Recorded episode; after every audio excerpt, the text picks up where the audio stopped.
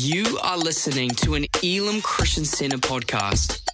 We hope that you are inspired, encouraged, and empowered by the message you are about to hear. Hi, church. Let's share the God's word together, shall we?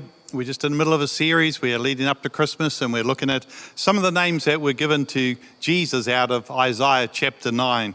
In the Old Testament, in the book of Isaiah, there's a prophecy about the coming of the Messiah.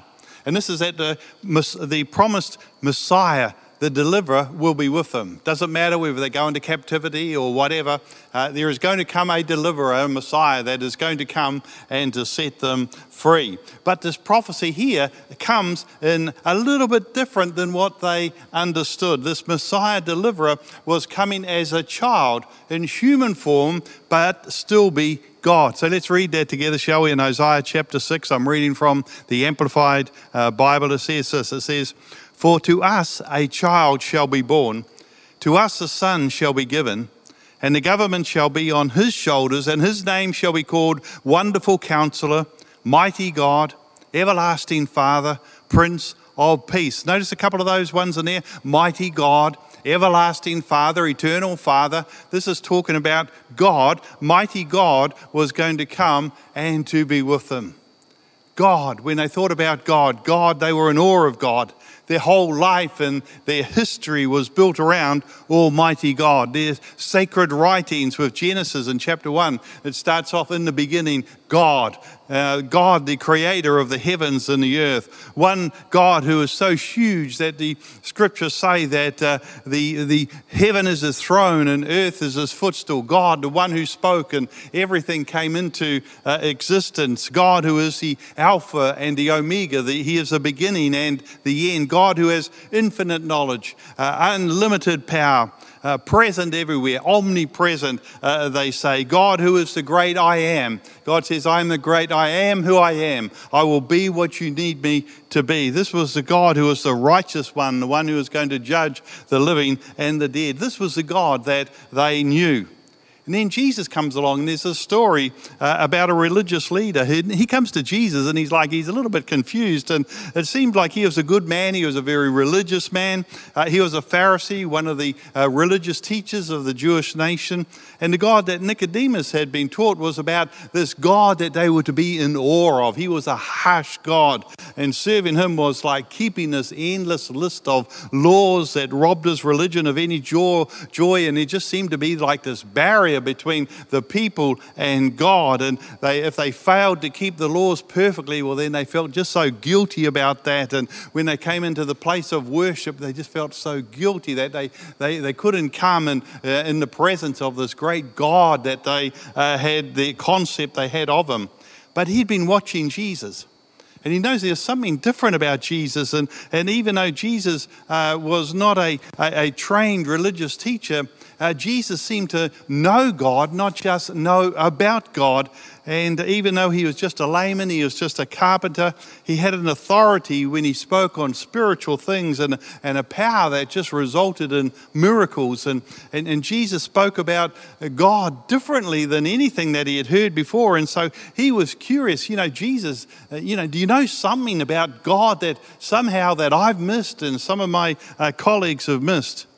I want to just to suggest to you today that maybe there is something also that you have missed in searching for God and searching for answers about God. And maybe your understanding of God is limiting uh, your relationship with God.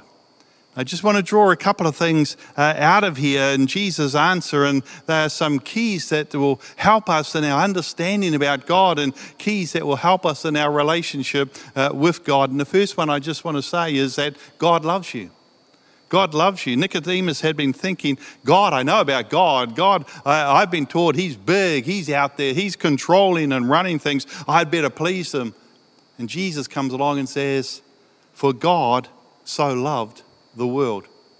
Probably the most famous verse in the whole of the Bible, John chapter 3, verse 16, it says, For God so loved the world that he gave his one and only Son, that whoever believes in him shall not perish but have eternal life. He's not talking about the physical world, he's talking about people here. God is love, God is the source of all love. If you take love out of the, uh, take God out of the world, you take love uh, out of this world. And when you so love something, then that is really special. You don't just love it, you so love it. When our children were little, they all had uh, uh, special, sort of like stuffed toys that uh, they loved so much. And they would take them with them everywhere. So, like if we're going on holiday and we're halfway down the motorway and, and then we realise, you know, we've left beer at home, look, you may as well turn around. You may as well turn the car around and go back and get beer because the holiday is going to be so miserable because they so loved uh, that particular toy. See, God is not a God of religion. God is a God of relationship. He's not interested in religion unless it leads to a relationship. The Bible is full of religious people who had no relationship uh, with God at all. And the problem is, I can't get to God.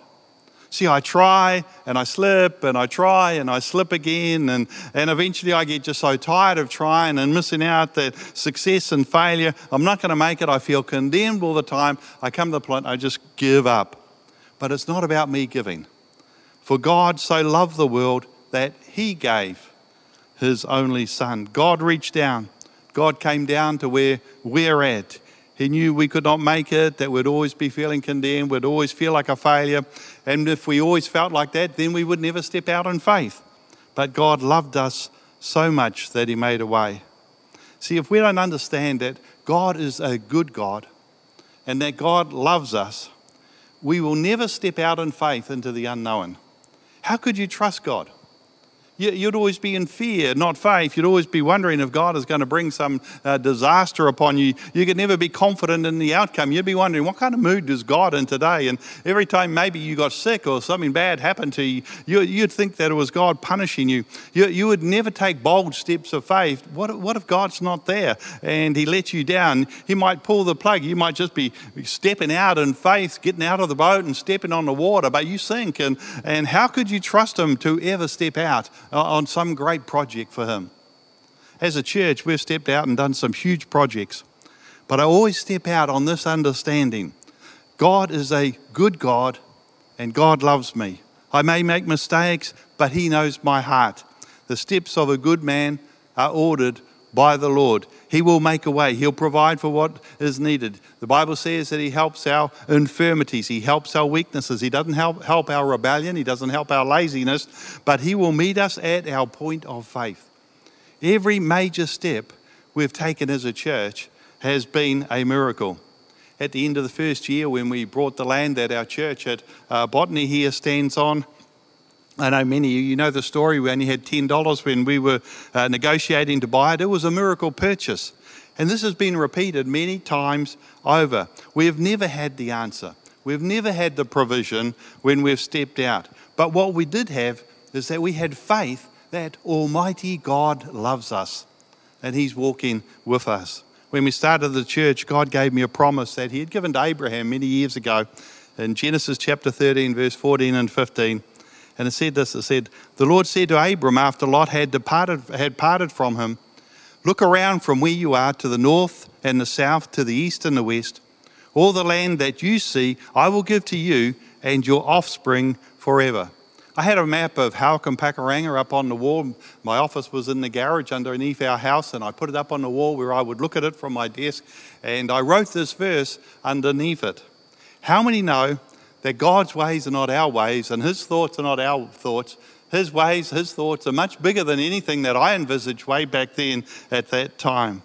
See, God loves you. You can walk in confidence if you have that knowledge. He doesn't just love a few favorites, for God so loved the world. His love is big enough for everyone. The other thing I want to suggest to you today is that God has a plan for your life. You don't have to be around this church very long, and you soon come across uh, a verse which is in Jeremiah chapter 29, verse 11, where it says, For I know the plans I have for you, declares the Lord plans to prosper you and not to harm you, plans to give you a hope and a future. Marilyn and I, we often look back over the past 36 years and acknowledge that even though we've worked hard, it has not been difficult. It's kind of like what we were stepped into and, and what's happened was just something that God had planned to do. Not every door has opened, but the right doors have opened. One of the big advantages of getting a little bit older is that you can look back And you can be so thankful that some doors you had hoped would open uh, didn't open. I guess there's a few that can think of that. You think, man, I dodged a bullet there. But we've just seen, since God just working with us and making a way, it was something that was part of his plan. Jesus said to his disciples, John chapter 14, verse 12, he said, Very truly I tell you, whoever believes in me will do the works I have been doing, and they will do even greater things than these, because I am going to the Father, and I will do whatever you ask in my name, so that the Father may be glorified in the Son. You may ask me for anything in my name, and I will do it. Jesus is not just saying this is true. He says here, this is very true, very truly. I really mean this. I'm telling you the truth. In the Greek, it says, if you continue to believe. Jesus is not playing games with us, He's asking us to take Him seriously. The works that I do, shall He do also. Greater works than these shall He do, because I go to the Father. Not greater in quality, but greater in quantity, because Jesus has gone uh, to the Father. How? the same Holy Spirit, the same anointing, the same power that was upon Jesus has now upon the church, his body, the church, and he's there to work with us. I just want to close with just with four steps that uh, Jesus gives to us out of this passage here that we can apply because I know that God loves me, because I know that God has a plan for my life. The first thing is dream great dreams. Dream great dreams.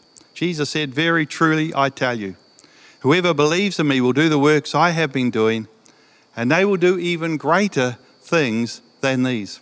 Don't accept mediocrity, don't accept second best. Allow the personal call of God over your life just to grip your heart. Let it be, there is nothing else in life that will compare to it. Allow it to just to grip and take hold of your, the heart of your life. You need to dream about it, think about it, meditate upon it, let it soak into you so that just so consumes you, it becomes the great passion, the great cause of your life. It becomes the reason for your existence. The reason we need to dream is that we'll never embrace what God has got for us unless we can see it. We'll never make the change. We'll never give up the old unless we can see the new. It's just too risky. You say to me, Give me your car, and I will give to you a brand new BMW. Now, I kind of like BMWs, but I'm not tempted. My reaction is, show me the BMW, and then I will give you my old Ford. You know, I'm not, I'm not going to let go of the Ford until I can see the new one. It might not turn up. See, this is how we react to God. God knows that we will never change unless we can see something that is better. We read God's word. We read how our sins can be forgiven. We can have peace with God. We can go to eternity, paradise when, when we die. And we kind of think, man, this is a good deal. This is too good to miss. And so we give our lives to Christ. We become a Christian. But then we begin to think, well, maybe, maybe God is a killjoy. Maybe God is going to make my life dull and boring. And, and we never fully commit ourselves to God's plan because in our mind we're thinking it's just too risky. God may not turn up. See, you have to see a dream from God that will inspire you to give up your small ambitions. I see myself doing a great work for God, therefore, I happily let go of other things that are in my life. How big is your vision? Have you ever thought about what God can do through you to reach your generation? Why not? Why can't we touch the world for Jesus Christ in our generation? Out of the hillsides of Bethlehem came a shepherd boy called David. Out of Galilee came a young man called Jesus. Can a great man or woman of God come out of East Auckland, West, South Auckland? Can a great church come out of Whangarei? Yes, we know it can. Dream great dreams. And secondly, plan great plans. Take some practical steps. Jesus said, We will do the works that He did and greater things. Leading up to this, Jesus is talking to his disciples and he's telling them that he's going to leave them. And this was like shattered their dreams. He was their great hope. Jesus was the one that was going to set them free from oppression. He was a great deliverer. Sitting around this table was like a really discouraged group. You had Peter, who almost drowned trying to walk on water and then later on would deny Jesus. You had Philip, who said, like, it's impossible to feed 5,000 people. You had Thomas, who said, I'll believe it when I see it. Uh, you had Judas, who betrayed Jesus. He just snuck out. He had just left that little group. And Jesus says, Come on, guys, enlarge your vision, dream great dreams, plan great plans. Have faith in me. You will do even greater things. See, new Christians like are really notorious for having like a enthusiasm and a real childlike faith. And but as time goes on, there seems to be like a hardening of the spiritual arteries, and we become indifferent. We stop dreaming, we stop planning, and this is why Jesus said we need to come to Him like little children. See, where has your dreaming and your planning stopped? Who put the limits there? We need to step out of past failures and dream a bit. Maybe, just maybe, God wants to use me. We read the New Testament, we read about ourselves. We're the new covenant people. We're redeemed. We're seated in heavenly places with Christ Jesus. We are predestined in accordance to God's will. We have been given all wisdom and understanding. So we need to dream some great dreams. We need to plan some great plans to step out into things. Thirdly, we need to pray great prayers. Jesus said, I'll do whatever you ask in my name, so that the Father may be glorified in the Son. You may ask me for anything in my name, and I will do it. See, Jesus said, we're not only to pray for parking spot prayers. Okay? How many pray for parking spot prayers? Well, we're to pray, he says, not just for that, we're to pray great prayers. In verse 13, he says, whatever you ask. And then in verse 14, just in case you misunderstood what I was saying, he repeats it. He says, pray great prayers and watch them make them happen. Think, wow, is that true? What can I pray? You really mean that? I see a Christian ministry center that's ministering to, to the whole person. I see ministries coming out of there that are spreading the gospel of Jesus Christ. I see a school, I, I see a Bible college, I see attractive facilities, I see ministries developing off site, I see churches being planted, I see missions endeavors, great things happening out on the mission field. Say, Father, can I pray for that? He says, Yes. He says, Now I've done that. What else do you want? You think, Wow, can I dream again? This is not the end. No, the best is yet to come. Jesus kept the best wine till the end. And so I can keep on dreaming. Now I can see 10,000 people meeting each Sunday in multiple congregations and community impacting programs. I see Christian schools uh, across our city. I see multi million dollar mission budget touching nations of the world. I see leaders being trained and changing cities. Think, oh, back off a little minute. Wait a minute. What if that's just a big ego trip? You know, what if I just want prayers answered just for selfish reasons? Well, the key is in verse 13 in the last part of the verse there. And Jesus said, I will do whatever you ask in my name so that the Father may be glorified in the Son. What Jesus is saying, you pray whatever you wish, you ask whatever you may, and let me filter your prayers, and I will grant you the things that bring glory to the Father. That verse gives me tremendous peace. What kind of prayers are you praying? Parking lot prayers?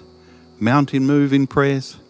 We need to dream great dreams and plan great plans and pray great prayers. And finally, Jesus said, Obey great commands. He said, If you love me, you'll obey what I command. What are some of these commands? Loving the Lord your God with all your heart, living a holy life, loving one another, sharing the good news about Jesus. See, we, we, we may see ourselves differently, but we need to rise to the greatness of God's kingdom. We serve a mighty God. Maybe we've lost something of that excitement, but, but we need to gain it again come back and, and, and get excited like we were when we first became a Christian.